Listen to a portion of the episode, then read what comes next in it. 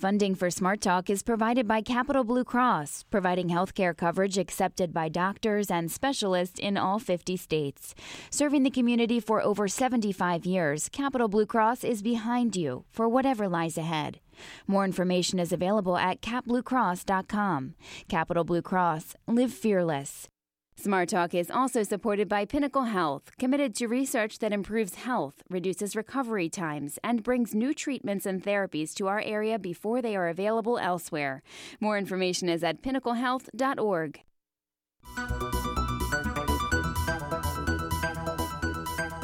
Welcome to Smart Talk. I'm Scott Lamar. We often feature topics on Smart Talk that relate to the adult criminal justice system, whether it be crime, the courts, or prisons. But what doesn't get nearly as much attention is the juvenile justice system, and there are reasons for that, reasons that we'll discuss during today's program. Today, W I T F begins a special Real Life Real Issues series on juvenile justice. We're joined first by W I T F's Multimedia News Director, Tim Lambert, who has been working for months on juvenile justice. Tim, always a pleasure to have you on the program. Great to be here, Scott. All right, let's start with uh, the basic question, uh, why? Why are we why are we doing this? What was the uh, genesis behind it? Well, I think that uh, what you mentioned there, that uh, the fact that the juvenile justice system sort of operates under this this cloak of confidentiality to, to protect the uh, the, the, the kids who are involved in the system. Um, so it was an opportunity for us to go behind the system, pull the curtain back a little bit, and uh, give people an idea exactly of how the system works. And we try to do that, as you'll hear over the next four days, uh, in a in a series of reports, one that will explain how the system works, and the other three will actually be following an offender through the system. And we're going to be hearing from that offender in, in just a few minutes. But what surprised you? What did you learn? Uh, I think it was it was interesting to find out the different layers that are involved in the system, to, to see the level of support that a juvenile offender has, uh, whether it's through uh, drug and alcohol treatment, whether it's through out-of-placement homes, whether it's through the probation office, whether it's through mobile therapists. Uh, there are many layers that are involved in making sure that juvenile offenders um, get the get the treatment they need if there is an outlying circumstances to, to what led them to commit a crime or to uh, be involved with the with the law and, and be put in the system to begin with. So I think that to me was was eye-opening. As you said, uh, one of the reasons we wanted to do this is juvenile justice, I, I hate to say behind a cloak of secrecy, right, because that makes it sound like there's some conspiracy or something, but no, the whole idea is that uh, these offenders are under the age of eighteen, still considered children. The idea is confidentiality. And that's one of the reasons that the public doesn't know a whole lot. Are there things that you heard during the course of your interviews and talking to people that uh, many people would look at and say, I didn't know that? Uh, I don't think so much that uh, you'd say I didn't know that, but having sat in uh, dozens and dozens of, of court sessions or, since November, um, you're, it was surprising to see how quickly these cases are, are kind of moved through the system, and there's good reason for that, which uh, your guest will, will get into a little bit more in detail as the show goes on. But to see that uh, you know the judge will talk to um, the the public defender, will talk to the probation office, will talk to uh, the treatment uh, facility. We'll talk to uh, someone about the mental health assessment of the offender. So I think uh, seeing all the different perspectives that come into um, the case w- was fascinating.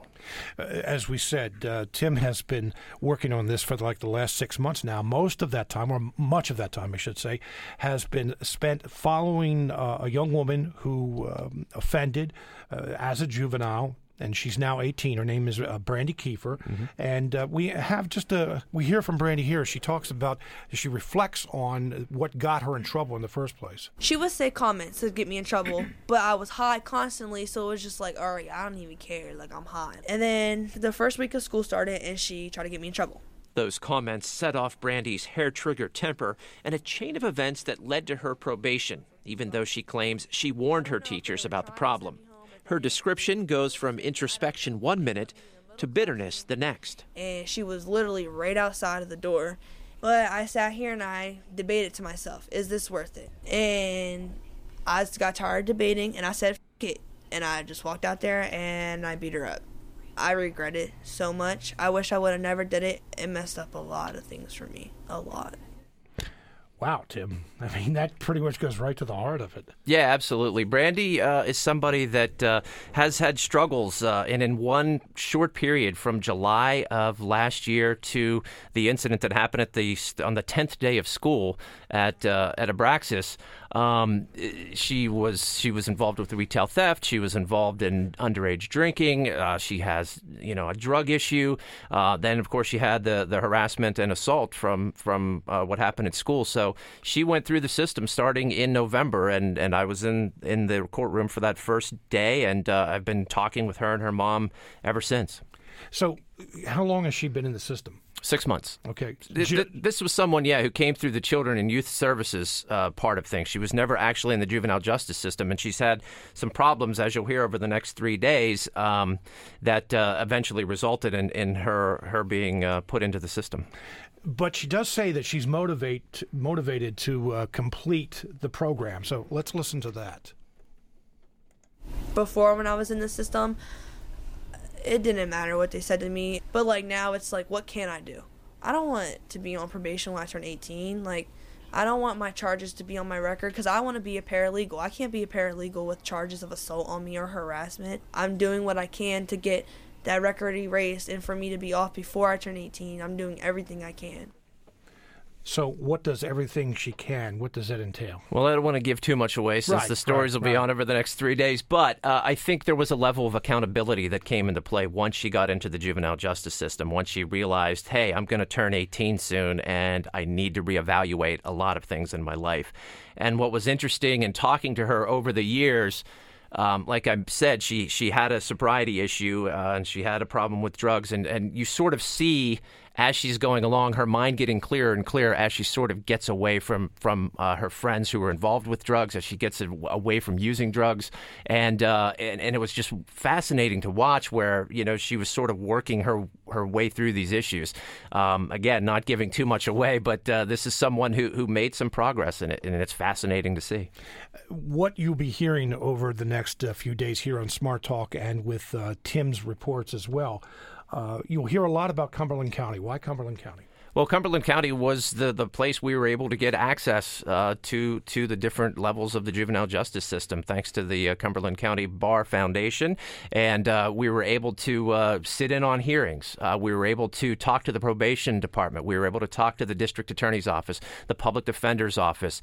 Um, we talked to. We were actually out in the field with a probation officer when he met with Brandy. We were with a mobile therapist when she met with Brandy. We were in River Rock Academy, which is a school for kids who, who have struggled to uh, to fit in in their high school. So we were in there, and we, we had a chance to follow all this along. So it was, uh, like we said, this is a system that works with confidentiality, and, and we were able to get access into some of these discussions and really kind of see how they work to help offenders. Yeah, very unusual that uh, media can get this kind of access, and uh, you, you really did get to see a lot of what the many reporters don't get to see. Yeah, yeah, exactly. And like I said, just sitting in and watching the sort of work that a mobile therapist does, um, and and go through the sort of things and the and the uh, the rapport they have with the offender. I mean, the, the the the mobile therapist really became someone who helped Brandy, you know, navigate some of these challenges she was facing. And of course, you had the probation officer as well, who would keep her on track.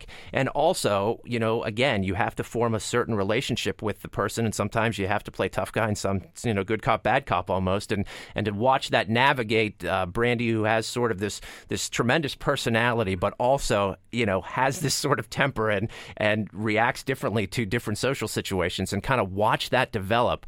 Um, it just was something that uh, you just don't get a chance to see all the time. So your reports begin when? Tomorrow morning. Okay. And uh, what can... What can you expect? Uh, well, tomorrow you'll hear an explanation of how the system works. Like I said, we had we had access to all the different levels that were involved in the system. And then starting on Wednesday, you'll hear Brandy's journey through uh, probation over the last six months. W I T F's Multimedia News Director Tim Lambert. Tim, thanks for uh, very much for describing what we're doing this week. Thank you very much. You're listening to Smart Talk on W I T F, your home for N P R News and all things regional. I'm Scott Lamar. Support for Real Life Real Issues Juvenile Justice comes from the Cumberland County Bar Foundation. Smart Talk is supported by Capital Blue Cross, providing health care coverage accepted by doctors and specialists in all fifty states. More information is available at cap blue cross dot com. Capital Blue Cross, live fearless. Smart Talk is also supported by Pinnacle Health. Its eleven principal investigators and nine nurse coordinators conduct research efforts to advance cardiovascular medicine.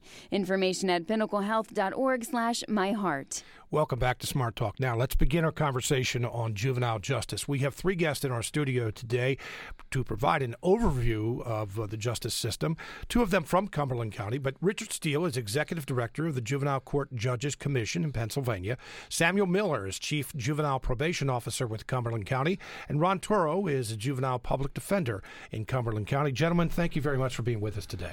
You're welcome. Nice to be here, Scott. Great to be here, Scott. If you have a question or a comment, give us a call, one eight hundred seven two nine seven five three two. Send an email to smart talk at w i t f dot org. All right, Richard Steele, Rick Steele, let me uh, begin with you.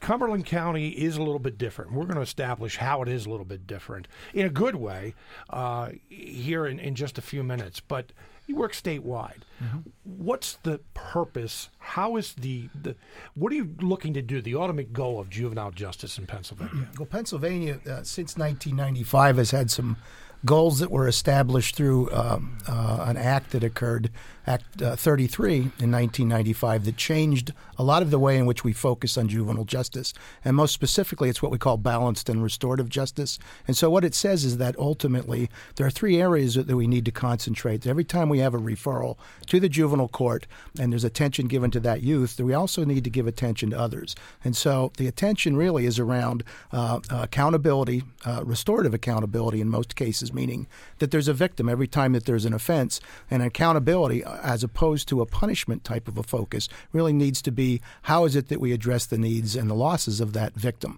And so accountability is one of our goals. Competency development means that when a youth comes into our juvenile justice system, we will uh, put things into place that will allow them to leave our system better able to support themselves and their community than when they came in. And finally, community protection is also a major concern. And so all three of those areas are major focuses of our juvenile justice system. The terminology even is mm-hmm. different between is, yes. adult criminal court and the, the juvenile system. It is. I mean, and most people, let's face it, most people get their legal knowledge from Uh, S V U, uh, you know, Law and Order, or you know, courtroom scenes that they've seen on television or in movies, but it's not the same. The adult, I mean, the, the adult system is very different than the juvenile system. Mm-hmm.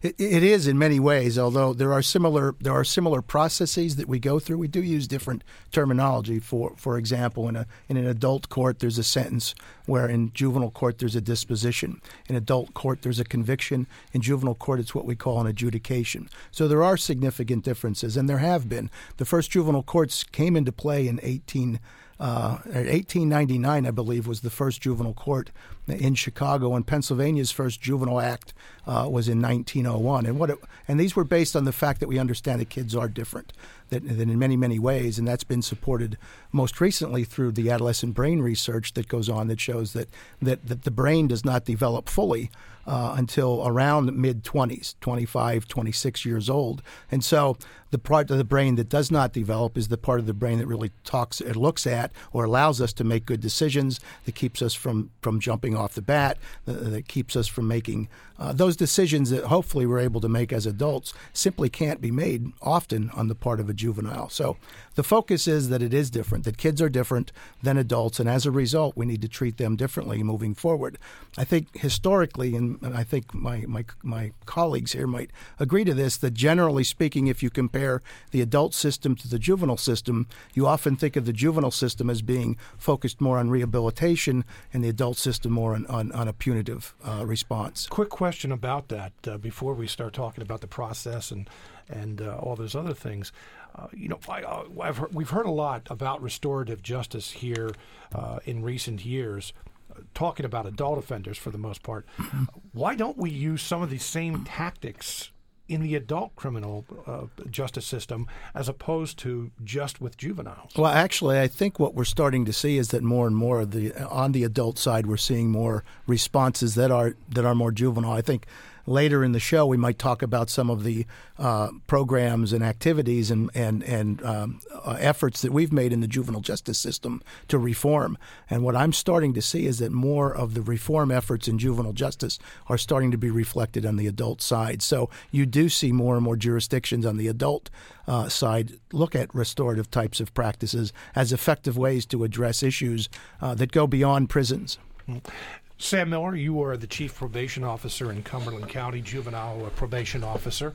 I, I, this is the question I probably should leave to last, but I'll jump it forward. Does it work? When we're talking about the restorative justice and we're talking about drug treatment, we're talking about uh, anger management, a lot of these things that adult, those charged in the adult system don't have access to until after they've been punished, does it work? Well, my short answer to that is yes, it does. I need a little longer. it's it's certainly a challenge uh, when you're working with anybody that's been a parent and raised teenagers. Uh, knows that uh, working with youth of that age is a real challenge. Um, we receive youthful offenders that have uh, committed an offense and typically are fifteen, sixteen, seventeen years of age. So, in addition to the normal progression of issues that occur while you're an adolescent, uh, they many times have deep, deeper-seated uh, issues that we have to explore, we have to assess, and we have to deal with them on. Um, so it's not easy, uh, but we do have a good process, and our data shows that um, our outcomes do reflect success for most of these kids. Uh, most youth that get themselves in trouble uh, aren't going to get in trouble again. They are going to go on and, and um, evolve and receive their education, become productive citizens. Is that how you measure success? Um, we look at success in a number of ways. Um, there does need to be some benchmarks, and of course recidivism. Getting in trouble with the law again is something that we study and that we look at. And our data reflects that uh, since two thousand eight, two thousand nine, Uh, recidivism has decreased in Cumberland County. Uh, we've done a real good job of helping youthful offenders not get in trouble again. Um, that doesn't mean there's absolute certainty with any one particular case. You know, some kids do come in multiple times and do progress to the uh, adult criminal justice system. But we specifically look at look at the results and the outcomes, and uh, we measure our success in, in some degree uh, based on that. Mm-hmm. As a juvenile probation officer, how is your job different? How is it different working with kids rather than those on probation uh, or, you know, adults who have uh, who have committed a crime? Well, I think there's a number of different directions I could take that question, but here's what I'm going to say about it. Um, it's a profession that really requires some passion and commitment beyond the scope of uh, what I would call a normal nine to five job. Um, there's really an investment, and you can tell almost right away when a probation officer's hired and begins to work in the field. Within the first six months, you can tell if they're cut out to continue doing it, because it's not easy, and it's not that eight to four, nine to five job. There's after-hours commitments. If a kid needs you and needs to get a hold of you, Um, you need to be there to fulfill that mission, to uh, handle whatever crisis or whatever issues are going on. And um, I think that the most important piece of being a juvenile probation officer that I can define is that um, personal investment, along with your education and professionalism, and that passion uh, for that avocation. Uh, it goes beyond the scope of just uh, waiting for your paycheck every two weeks. Mm-hmm. Ron Turo, you're a public defender, and I know that, and I've heard some of Tim's interviews and talking to so many people in Cumberland County, and something that comes up often during those conversations, kids for cash. There was a uh, an infamous case in northeastern Pennsylvania where there was a judge that was sending juvenile offenders to private uh, facilities because there was a kickback. There was money involved. Uh, And one of the, the, the one of the things that wasn't happening there often is that many of those juveniles weren't represented by an attorney.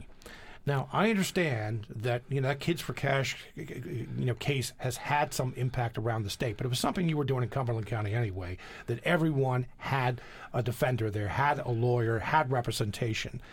But talk about how much of an impact that case has had and why that is uh, kind of the, the, the poster for what went wrong. Well, um, you're right. It's it's it's. It's actually ironic, Scott, because uh, as as Rick and Sam know, Pennsylvania has been the leader in juvenile justice probably for the last hundred years or more, and for something like that to happen in Luzerne County um, was was absolutely um, astonishing. I remember I first learned about it when I was working with a group of attorneys. We were putting together what's today called J D A P, a Juvenile Defenders Association of Pennsylvania. We're probably one of the only states that actually have an organized bar of uh, attorneys that specialize in juvenile justice. In Cumberland County, from well, I've been I've been doing this work for twenty years. Um, we always presumed every child to be indigent, which then in in, in turn um, caused them to have an attorney. We've never had a child stand up in front of one of our judges without a, a lawyer next to him. Um, we know, and and Rick can also verify this as well. We know that having attorneys in the courtroom, having competent counsel, having well-trained professionals help these kids not only creates a good result for the kid, but makes the system work and work extremely well. And in Cumberland County, it does. We we have... We'll talk about that. Talk, talk about why Cumberland County, you said Pennsylvania is one of the leaders in juvenile justice. Cumberland County is one of the leaders across the state. Uh The leader, Scott. Cum- Cumberland County has historically been, I'd say, ahead of the curve on a lot of issues, not just on the defense side, but on the way the probation department operates, the way the judges operate. Um, we have an extremely well-reasoned, well-oiled machine that's running in Cumberland County. I don't mean to call it a machine, but when a child comes into our system, he or she is going to be given the best of the best. They're going to get the best lawyer, um, usually me. Um, they're going to they're going to definitely get the best probation office. Um, I think I could argue that they're going to get the best judge. We have two juvenile court judges that are both excellent that handle these cases. And as Sam said, the outcomes prove um, what we know. The other thing that we do in Cumberland County, which nobody else does, is, and we can talk about this if you want more, but we have an automatic expungement policy that is the best in the United States. When a kid finishes up his or her probation, the Cumberland County Juvenile Probation Office tracks that case, and when it's appropriately timed, produces the paperwork for the judge to sign to destroy the prints, the photographs, all the records. That is so unusual throughout the country, and uh, again, Rick could tell us if there's any. I don't think anybody else in Pennsylvania is doing no, it. Rick, no, no, no, not too many. There are different levels of of uh, expungement proceedings. Cumberland County, in my mind, tends to lead in terms of taking. Uh, there's so many different ways that that occurs. Cumberland County makes sure and makes sure and pays attention uh, to that process. Why is that a good thing? Because I mean, there are probably members of the public, you know, people who are thinking about this from a victim's point of view. Mm-hmm. We're saying, well, you know, I don't care if they're under eighteen. If they've committed a crime, I want to make sure that people know about it. Well, the biggest issue, of course, is the fact that there are a number of collateral consequences to having a juvenile record that ultimately can harm when that's not the intent. And so if our intent is to uh, rehabilitate or habilitate in some cases and to move these kids forward so that going into their adult lives, they have a clean slate, they can move forward, uh, many times a record can get in the way of that. Even though it's unintentional, there are a number of ways in which it can harm and impede kids in moving forward with their lives. Ron, I saw you shaking your head when I asked that question. Well, I, I was just thinking that, uh, and I understand from certain uh, people's perspective that they may want to say, you know, this kid, he, he or she did something bad, we should know about it. As Sam said, what we're trying to do is have a kid come through our system, be able to be a fully sustained adult, get a job, get an education, and these juvenile records can affect both of those things. We do not want a kid to become an adult offender, period. That is the driving focus for everything we do, which is why we develop competencies for these kids, which is why we try to expunge records so that when they apply to college, they can get college loans. That can be affected by a juvenile record. so that they can get a job, and uh, they're not held back by that. If you have a kid that comes out and has a record and can't get a job or can't get into school, guess what? He might get into the adult system. So it's extraordinarily important that expungement happens, and it's extraordinarily important that these kids come out with the tools they need so that they'll never offend again. You're listening to Smart Talk on W I T F, your home for N P R News and all things regional. Today is day one of uh, W I T F's Real Life Real Issues Juvenile Justice Series.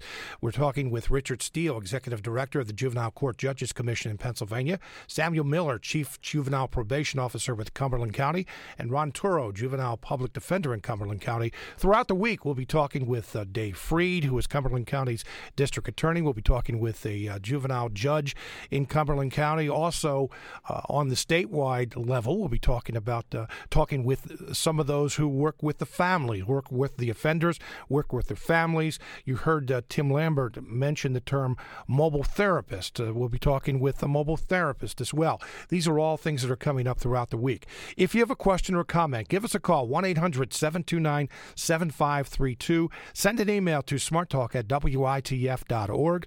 You also can leave a question or a comment on W I T F's Facebook page.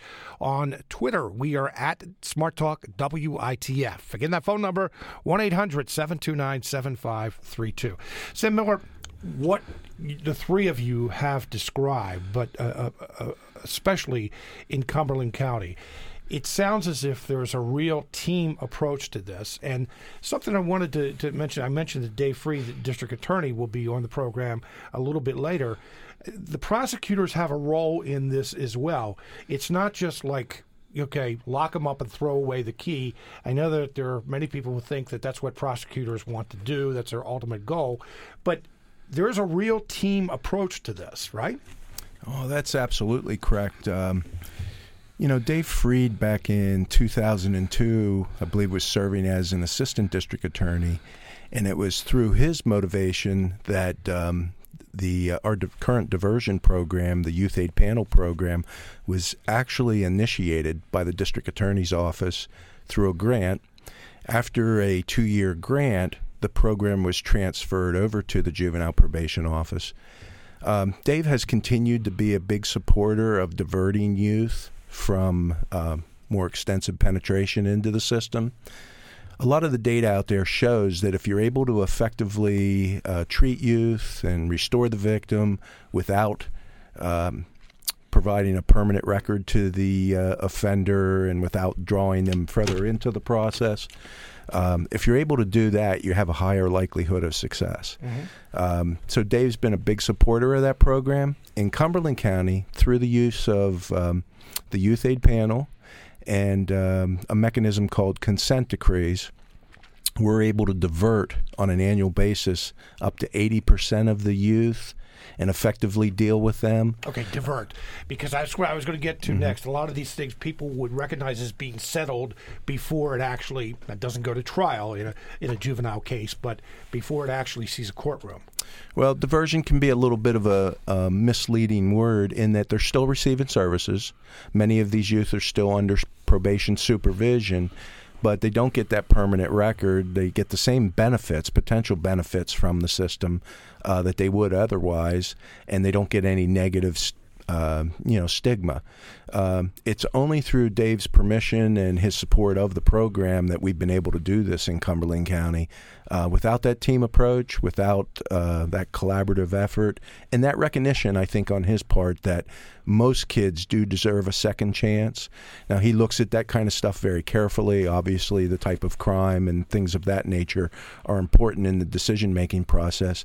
And he does weigh in on the front end of every uh, offender referral in Cumberland County. He does provide a recommendation for us, and then we have ongoing discussions as we process and gather data. So the district attorney's office is heavily involved and has a significant impact. Yeah, I understand that uh, District Attorney uh, Freed looks at each individual case.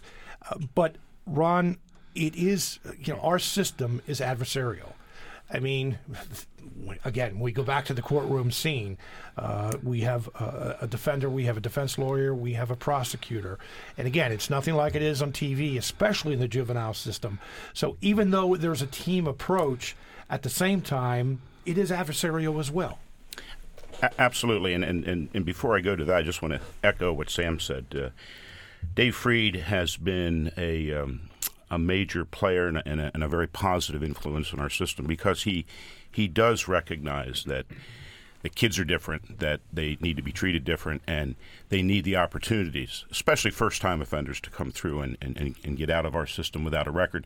We wouldn't have our expungement program without Dave's uh, involvement in that, because he has to sign off on all those cases. So, but to, to your point, um, I work very closely with the juvenile prosecutors in Cumberland County, um, but when we get to a case that either we can't agree on a resolution, the child might say, I didn't do it, or whatever, um, then my job is sort of the standard defense attorney thing. I have to make sure that the Commonwealth has to try its case and has to prove the child to be guilty, essentially, uh, beyond a reasonable doubt. Uh, one difference is we don't have jury trials, so all our cases... That's right. No, there's one thing I wanted to point out. No jury trials. No jury trials, and... That may or may not be seen by some as a deficit of our system. There are states that actually allow jury trials for juveniles under certain circumstances, but we do not have them. And I would say for the most part, at least in my experience, that, that has been okay, um, because our judges take these cases very seriously, and, and they they do put the Commonwealth to, to its burden. And there's nothing wrong with that. And so, yes, um, many of my cases are, again, in sort of the traditional adversarial approach. I would say the vast majority, though, are not. And, and we're able to, as a team, um, between the probation officer, myself, and the prosecutor, work out a resolution that seems to be appropriate. And then we take that to the judge, and uh, hopefully he'll agree with that. And then, and then off we go from there. We have a phone call from Fred in Lebanon. Fred, you're on the air.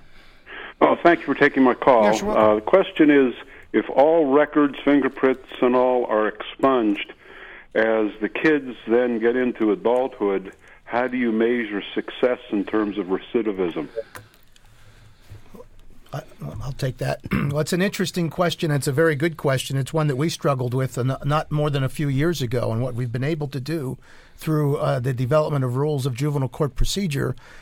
There are exceptions to certain pieces of the record that can be kept for, for particular reasons. And one of those reasons uh, is for uh, research purposes. Also, it's interesting, you know, that even when a case is expunged, that that record is available down the road to a district attorney or others for purposes of processing as an adult. So even though that record is not available generally to folks, different entities have different access to certain portions of that record into the future, and some of that, To, to, to your question, is around research as well. So we are able to establish uh, more accurate recidivism rates for, for these youth uh, down the road, even if they've been expunged. Thank you for your call, Fred. That is a good question. And you said when you, you, you wrestled with it, mm-hmm. how did you, I mean, describe that? Well, it's interesting because we uh, the, the expungement practices are different from county to county. And where it really jumped out at us is a number of years back when we started actually measuring recidivism rates. And we were finding recidivism rates not just statewide, but also for individual counties. And recidivism rate, of course, by, by definition, is uh, whether or not these youth are being rearrested within several years of being having their case closed.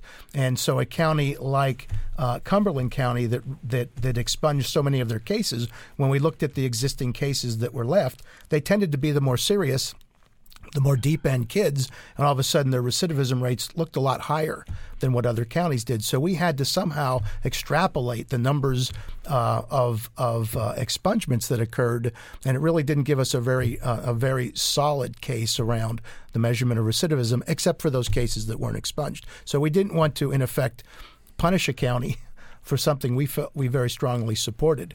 And so we've now been able, through working with uh, the Administrative Office of the Pennsylvania Courts and the Rules of Juvenile Court Procedure Committee, we've changed those rules that allow us now to follow that up for purposes of research. It, it, it, let me make, let me mention too, Scott, that uh, just so your listeners understand, um, the serious cases, the, the, the kids that are adjudicated delinquent and have essentially a juvenile record, cannot seek an expungement until they have been off probation for five years and remain crime-free. So so that everybody understands, it's not uh, um, there are the, the more minor cases that we resolve, as Sam mentioned, on what we call diversion cases, consent decrees.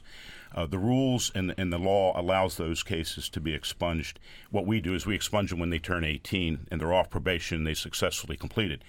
But if a kid has a record, an adjudication of delinquency, that kid has to finish his probation, and then the clock starts ticking for five years, and they can't be arrested as an adult. So it's not giving somebody a false cover. It's giving them an opportunity. If they take advantage of that opportunity, they stay out of trouble for five years, then they can have the expungement occur. Uh, Sam, you may be, well, I, th- I think the three of you could answer this question, but let me ask you, since you uh, have uh, young people that you, you work with, what kind of crimes are we talking about? I mean, uh, is there, because the opioid epidemic, we hear so much about that, but I understand that uh, very often it's more adults that are involved in the opioid uh, situation, using opioids, but what kind of crimes are being committed?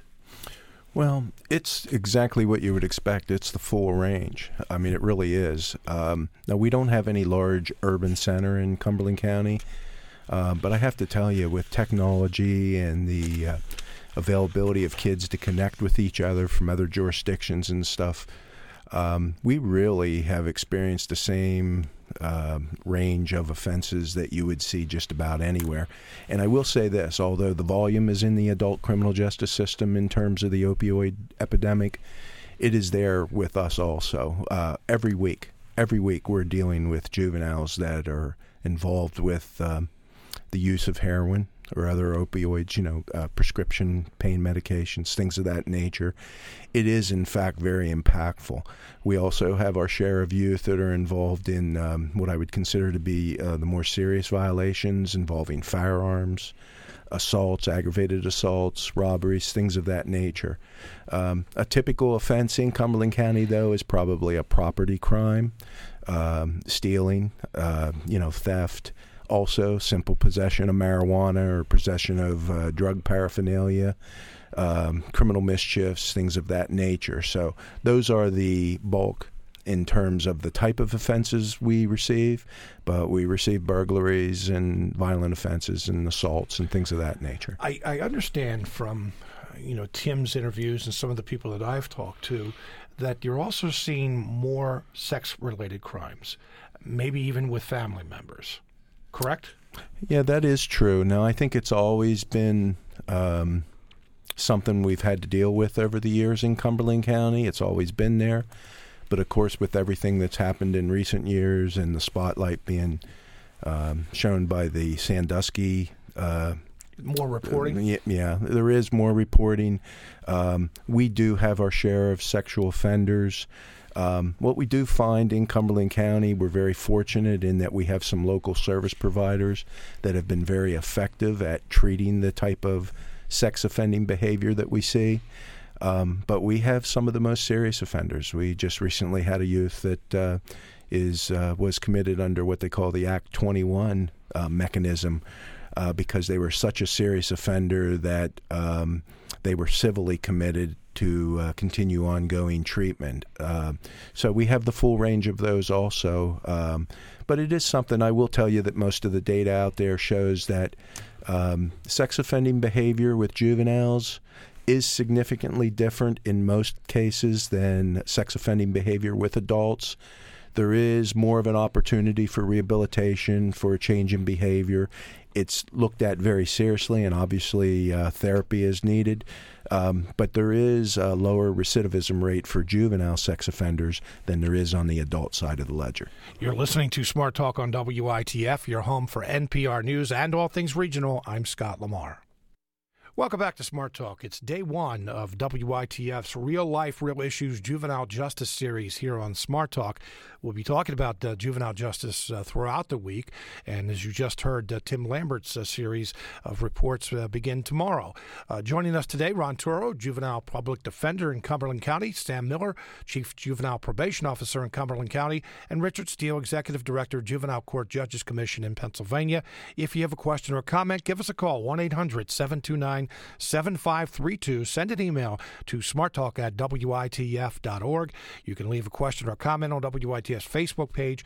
On Twitter, we are at Smart Talk W I T F. Again, that phone number, one eight hundred, seven two nine, seven five three two.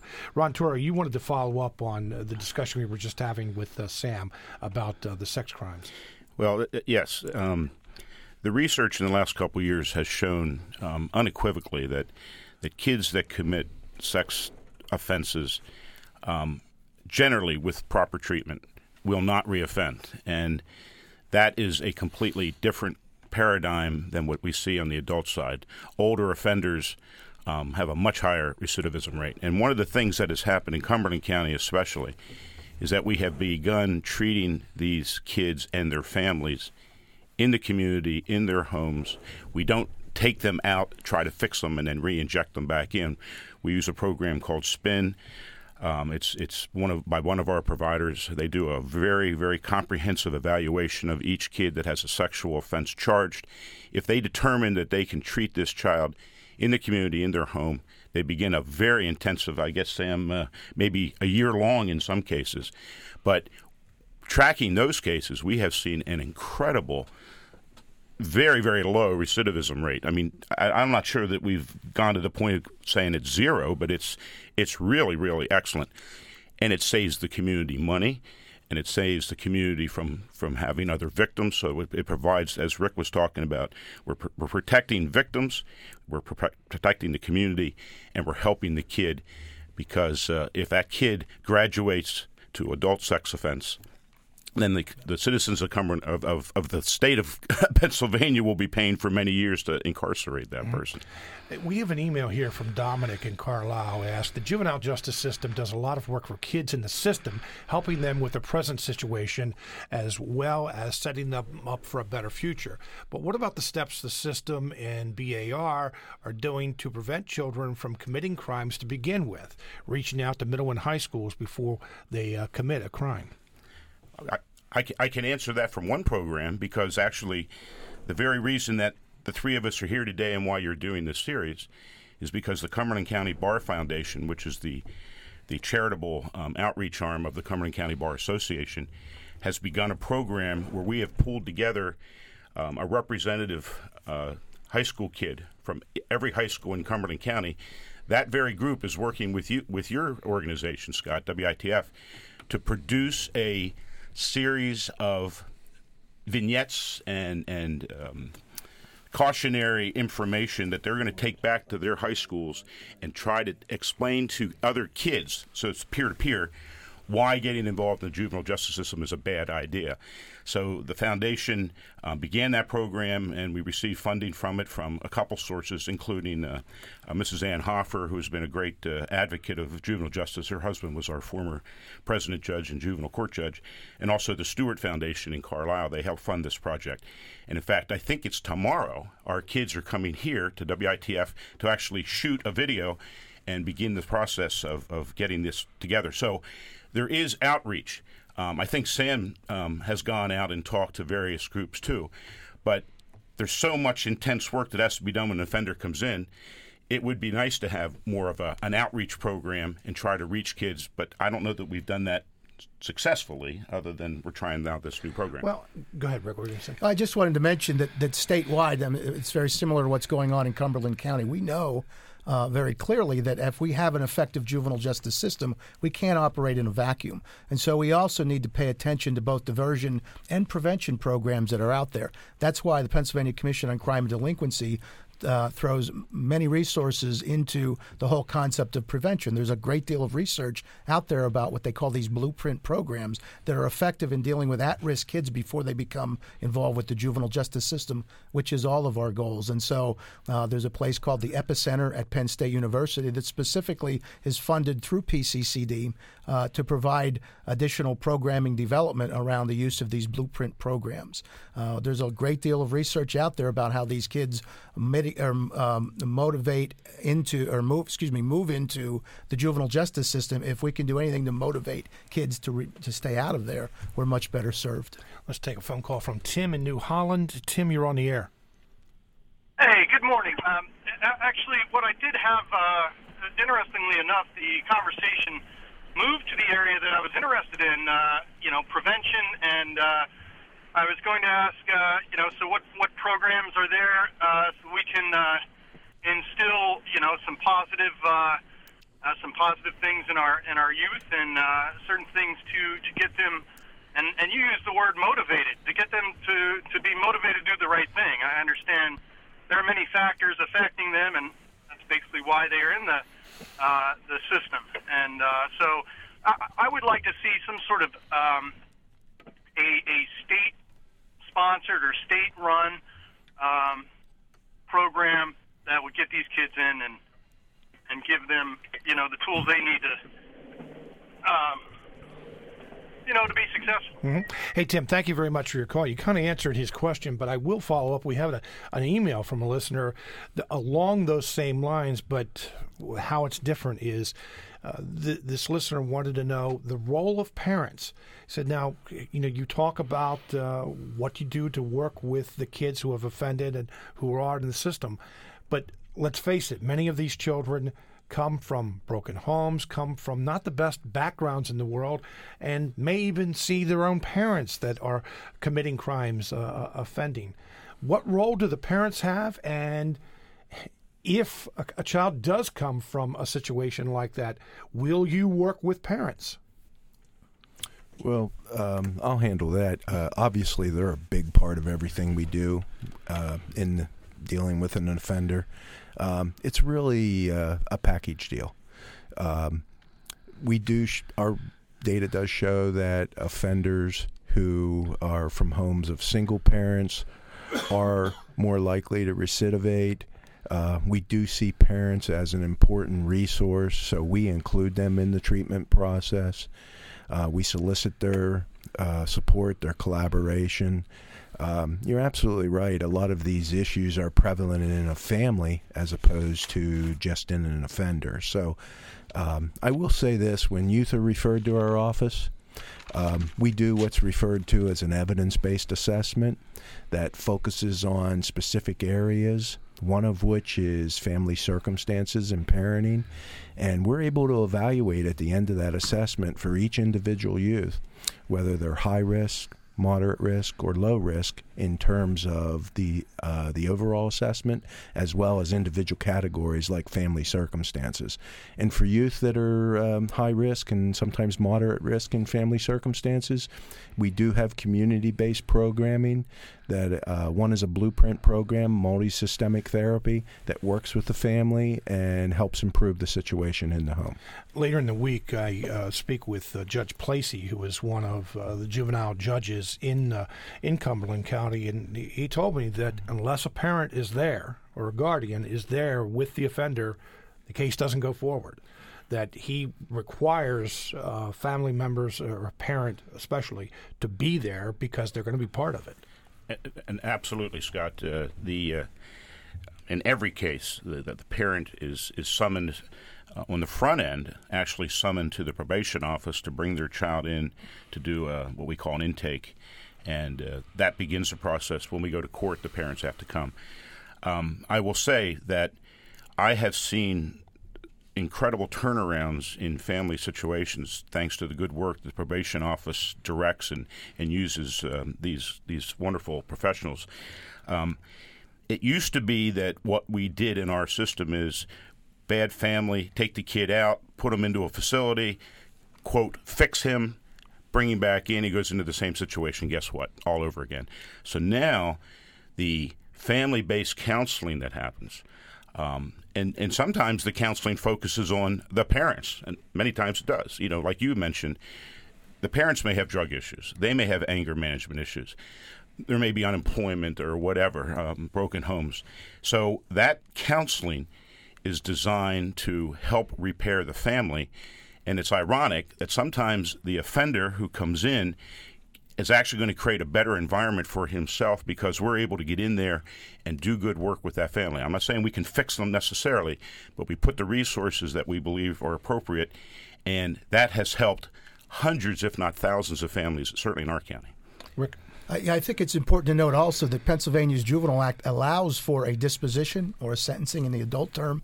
A disposition can involve uh, court orders directing parents to become involved and active in the interventions. And beyond that, whether they're court ordered or not, it's very clear that engaging families and engaging parents is the most effective way to move forward. And the, and where we're able to successfully do that, regardless of the circumstances of the home, the outcomes are much better. I only have about two minutes, and there's a lot I'd like to cover in those two minutes. But a question from a listener, uh, what your operating budget is in Cumberland County and how it compares with other counties that have similar programs? Well, we're really cost effective in Cumberland County. Um, I can answer that in, in um, two different ways, actually. Um, our operational budget, which is what the uh, county expends on the salaries, benefits of probation officers, uh, is well over a million dollars. Um, but it, perhaps even more significantly, um, we spend well over two million dollars or about two million dollars a year annually on service providers treating youth. That's for out-of-home placements as well as community-based placements. Now, the state reimburses a large portion of that, but there is um, out-of-county pocket cost. Um, so it's not an inexpensive proposition. What we've found each year, I do annual budgets, uh, we found that Cumberland County is the most cost-effective Class three county in the state in terms of ratio of monies expended on the number of moderate or high-risk offenders. So we're very proud of that. What that shows is we're using our money effectively. And the last thing I'll throw in there as a caveat is we do have a strong return Return on investment in that the youth we've tracked to age twenty-one, we've been able to show that since two thousand nine, uh, when we've begun the use of evidence-based practices, we have less youth progressing to the adult system and becoming incarcerated. Mm. Like I said, uh, not enough time. A lot of other things I want to cover, and we will cover these uh, throughout the week on uh, Smart Talk. Gentlemen, I want to thank you very much for being with us. Richard Steele, Executive Director, Juvenile Court Judges Commission in Pennsylvania, Sam Miller, Chief Juvenile Probation Officer in Cumberland County, and Ron Turo, Juvenile Public Defender in Cumberland County. Thank you very much for being with us today. Thank you. Thank, thank, thank you, you for the opportunity. Support for Real Life, Real Issues Juvenile Justice comes from the Cumberland County Bar Foundation. Coming up tomorrow, it is a Smart Talk road trip. We will be at uh, Willow Valley Retirement Community in Lancaster County.